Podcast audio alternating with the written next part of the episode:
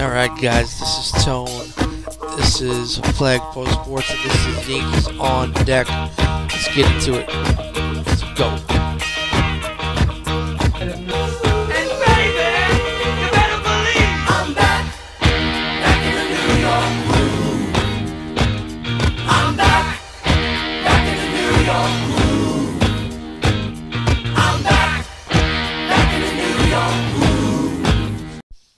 Alright, guys, this is Tone. This is Flagpost Sports, and this is on deck. And it's been a while since we've talked. There's been some good, there's been a lot of bad. And we're to get into what our Yankees need to do in order to do something. Just do something. Because it's getting to the point where we just don't know what we're doing anymore. It's just, it's getting ridiculous. It's getting absolutely ridiculous.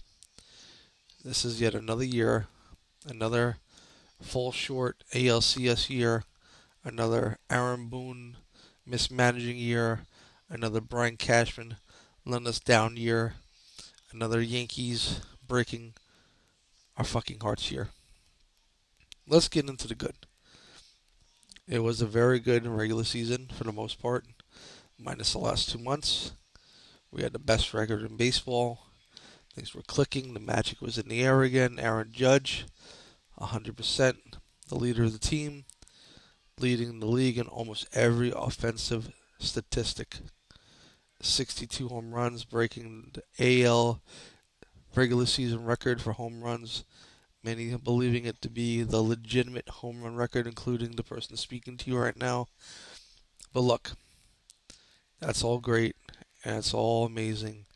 And we could talk about how well Aaron Judge did, which he did very well. He turned down a big contract, bet on himself, and absolutely fucking destroyed it. Destroyed it. And he's gonna get, as Brian Cashman said, a bag, a bag of money. He's gonna probably get bags of money, but we'll see what's from the Yankees. We'll see what the Yankees do in the offseason as it progresses. And no matter what happens with Aaron Judge, there will be another podcast when that happens, describing whether or not he's a Yankee and captain, or he's gone and basically our entire team is gone to fucking shit. That tells you what I think about the importance of Aaron Judge. Okay. That being said, okay, the good. We said the good we had, for the most part, for the most season, the best record in baseball, which was amazing. It brought back all those feelings of the 90s, and it was just absolutely amazing, right? It got not so good towards the end of the year when the injuries started piling up. DJ LeMahieu with his toe injuries, Anthony Rizzo, who was probably one of the most important guys in this lineup, minus Aaron Judge with his back issues, and just a lot of inconsistency with the offense at the end. But again, for the most part, it was good. The last two months of the season, last month, they kind of got it back together, but let's be real. They got it back together because they were that bad. All right. So, let's just address the elephant in the room. A lot of the problems in the end were injuries. 100%. You can't blame Boone. You can't blame Cashman for the injuries because the injuries piled up. DJ LeMahieu, no Anthony Rizzo for a long period of time. We lost Matt Carpenter. We had guys coming back from injury pitching wise. Zach Britton went down. Roldis Chapman, ineffective, injured. Look, there was a lot of injuries. You can't blame that. It happens to every team. You can't say that this is the reason why we weren't winning. Every team has injuries to deal with it. But it definitely was a factor. 100, 100% a motherfucking factor. What wasn't a factor was once we got to the playoffs. This team, who inserted Oswaldo Cabrera, who was thought to be one of the best prospects in the farm system, who turned out to be just an absolute fucking army Swiss knife. Wherever you put him in the lineup, he just played defense. He had one of the most assists in the outfield for a guy that's played basically a month and a half. Hitting was okay, but you know you can't expect too much for a guy that was just kind of thrown into things in the last month or so. You got Oswaldo Oswald Peraza, who was thought to be the second best shortstop in form system behind Anthony Volpe, and in my estimation, a little underused in the last month or so. Listen, Isiah Kiner-Falefa, he did the best he could for the first 75% of the year, but let's face it, he, he wasn't used to this kind of role and this kind of pressure at the end. And look, he, he you could tell that he was feeling it, and that you know he, he was he was faltering a little at the end. Peraza should have probably played a little bit more. Harrison Bader, who came in from St. Louis in the Montgomery trade, and look, he he had a good final couple weeks of season. Obviously, did very well in the playoffs. One of our more consistent and clutch hitters. So you can't blame him for that, right?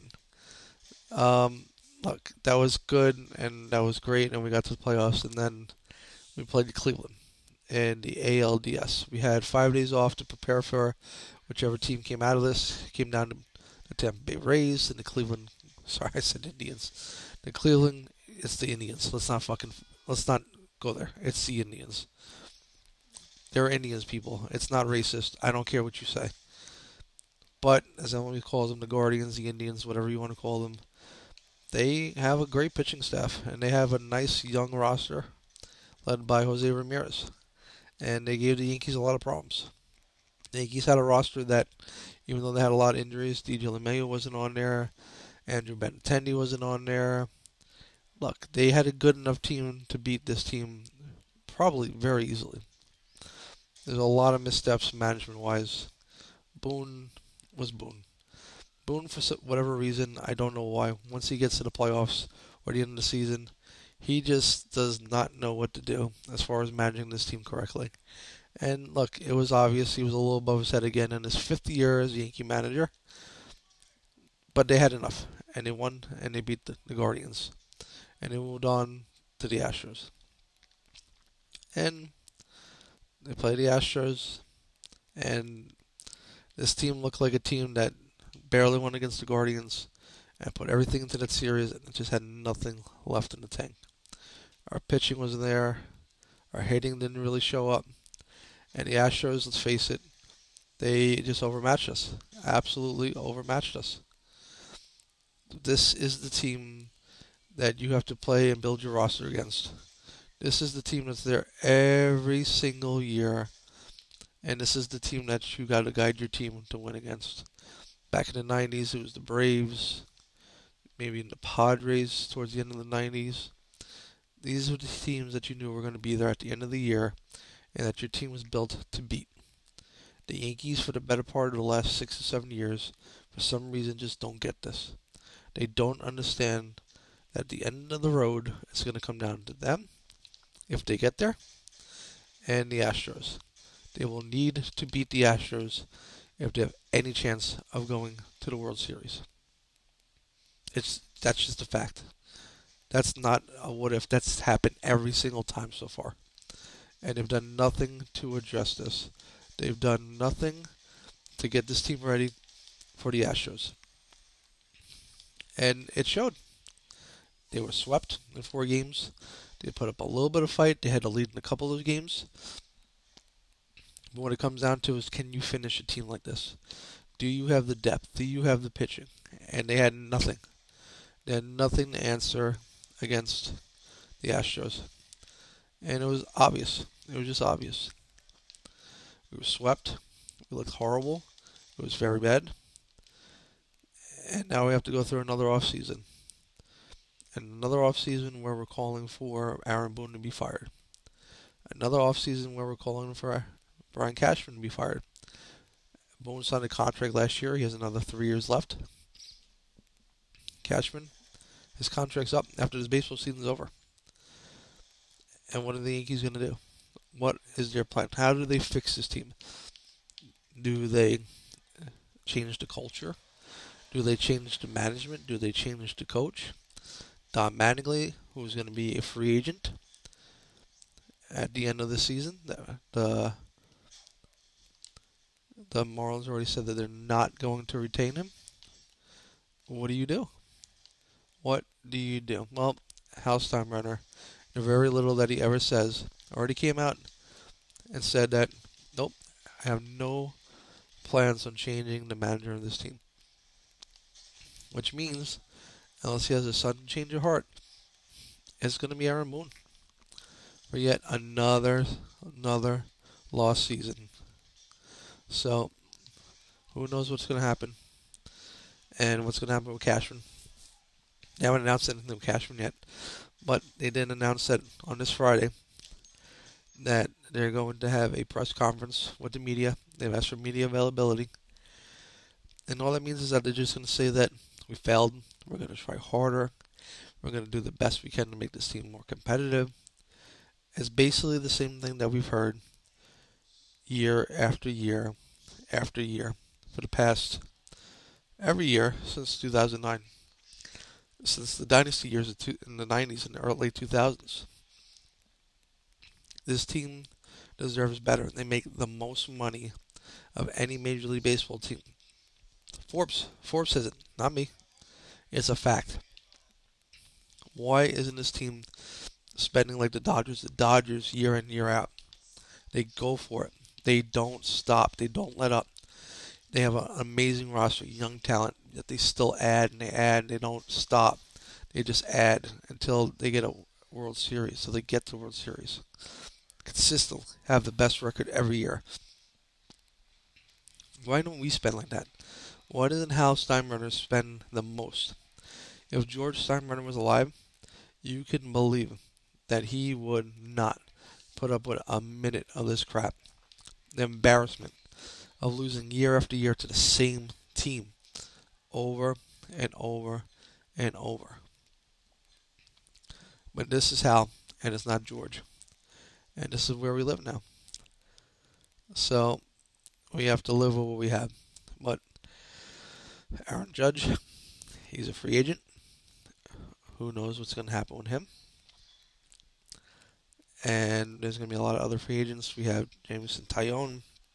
Anthony Rizzo can opt out of his contract. There's, there's going to be a lot of decisions that need to be made. If I'm the GM of the Yankees, what do I do? What do you do, Tom? Tell me. Tell me what you do. Number one, and this is no apparent order, you have to move Aaron Hicks. He had another abysmal season where he just played horrible. Top to bottom, offense bad, defense bad. And he may mean well, and I'm sure a lot of baseball players mean well, but when you're not performing, when you play for the Yankees and you're making 16 to 18 million dollars a year, you can't be on this roster. You have to be moved. The next move, Josh Donaldson. I don't want to hear that he has elite defense.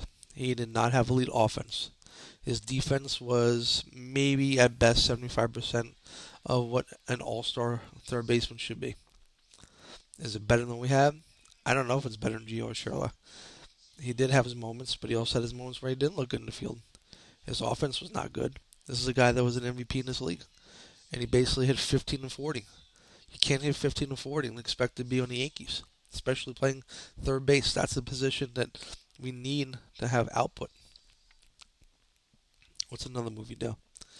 Aroldis Chapman, not getting re-signed. Bye bye. Not happening. We need to move on. Next move. What do we do? Gleyber Torres had a better year this year playing second base, but he's young enough where you could move him to a different team, get something out of him, and that's what you do. You got to make the move at second base because you do have a lot of young talent. You can move Oswald Peraza there. He could play there.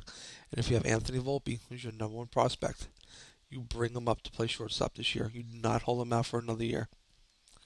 These are moves you need to make. These are moves that you have to make. And we'll see what happens. We will see what happens. Whenever there's a move, whenever there's news, I'll be back. We'll have another podcast. But until then, this is Tone. This is Flagpost Sports, and this is On Deck.